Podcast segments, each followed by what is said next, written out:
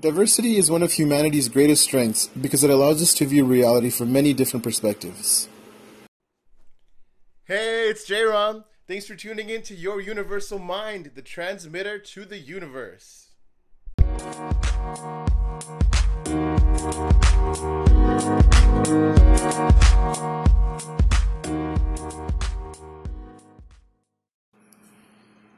Different people have a different experience about the same reality. This can differ from culture, religion, language, and geographical location. The way that people live is the way that they see the world. Everyone has a unique experience that is unique to them as they grow up in this world. It can be from the people that they meet, their individual experiences growing up, and everything part of the community. These are all parts of the puzzle. And as we are able to put the puzzle pieces together that form humanity, we can get a clear picture of what is the reality that we actually live in. You might have heard this phrase before that, oh, that person lives in their own reality. This statement is completely untrue. That person lives in their perceived view of reality. There is a certain reality that is true for all of us, and they are governed by certain laws that are universally accepted. For example, one of these laws is the law of gravity. If you go too fast while driving in the freeway and you hit a wall, you will die, most likely. Or if you throw something up into the air, it will come back down. There are a certain set of rules that don't escape any human being. And that is the reality that I'm referring to. The way that we see these laws and the way that they are interpreted from people is what makes it so unique. The synthesis of our reality and how we understand it is best done by communicating with one another. This means accepting one another's ideas through open mindedness and being able to communicate through language barriers and preconceived notions. The analogy that I mentioned earlier about every individual perspective being a piece of the puzzle, this is the best way that I can describe to you what human beings are like. Everybody has a preconceived notion of how life should be, they have their own unique set of experiences, and their own unique perspective of reality. No one human being has a full idea of the reality that we live in. The best thing that we can do to get the best picture is to communicate and be a part of communities that allow this open communication and observation to exist. By belittling people for sharing their ideas and thoughts that we don't agree with, or worshipping people who have just a slightly better idea of things that are happening, we take away this equality. The communication that needs to exist that is open between individuals ceases to exist. And instead of going forth and trying to become a better understander of the reality that we live in, we now live in biased pieces of perceived reality.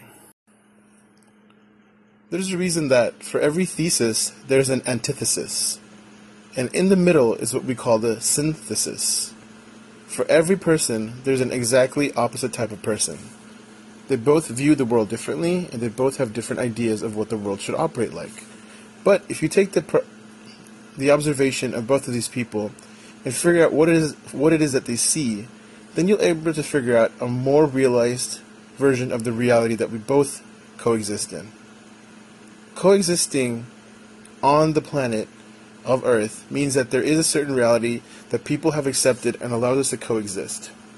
Now, some extreme cases of people who don't follow this law are people like Genghis Khan or Hitler, people who try to change the geography of things by genocide, by controlling people through laws, or just straight murder. This is not something that is correct. And by correct, I'm referring to something that propagates evolution.